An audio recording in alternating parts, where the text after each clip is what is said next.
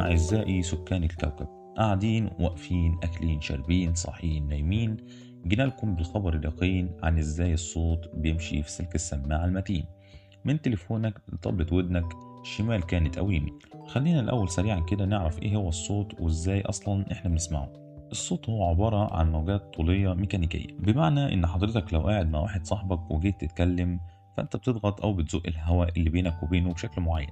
الشكل ده هو الموجات الطولية والهواء هنا هو وسط مادي ميكانيكي بتبقى كلها على بعضها موجات طولية ميكانيكية. ده كان الصوت إزاي بقى بنسمعه؟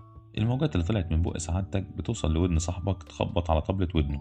يقوم العصب السمعي أخدها لدماغه على هيئة إشارات كهربية فترجمها له اللي حضرتك قلته وده كان شرح سريع للصوت وإزاي بنسمعه. لمزيد من المعلومات عن الموجات انتظر حلقتنا عن الموجات. أما بقى لو عايز تعرف أكتر عن الصوت برضه استنى حلقتنا عن الصوت.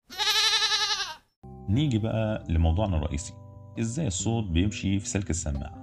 ملفات الصوت بتبقى متسجلة على تليفونك على هيئة إشارات كهربية.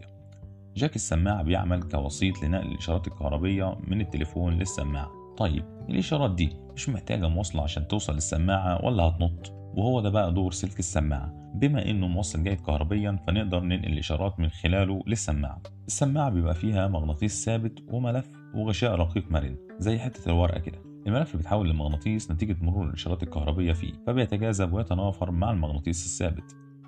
الغشاء المرن يسكت؟ أبدا. قعد يهتز. الهزات دي خرجت لنا على هيئة موجات طولية ميكانيكية شبه اللي صدرت من حضرتك لما كنت قاعد بترغي مع صاحبك من شوية. فاكرها؟ بس كده يا سيدي. ودي كانت معلومة على السخان.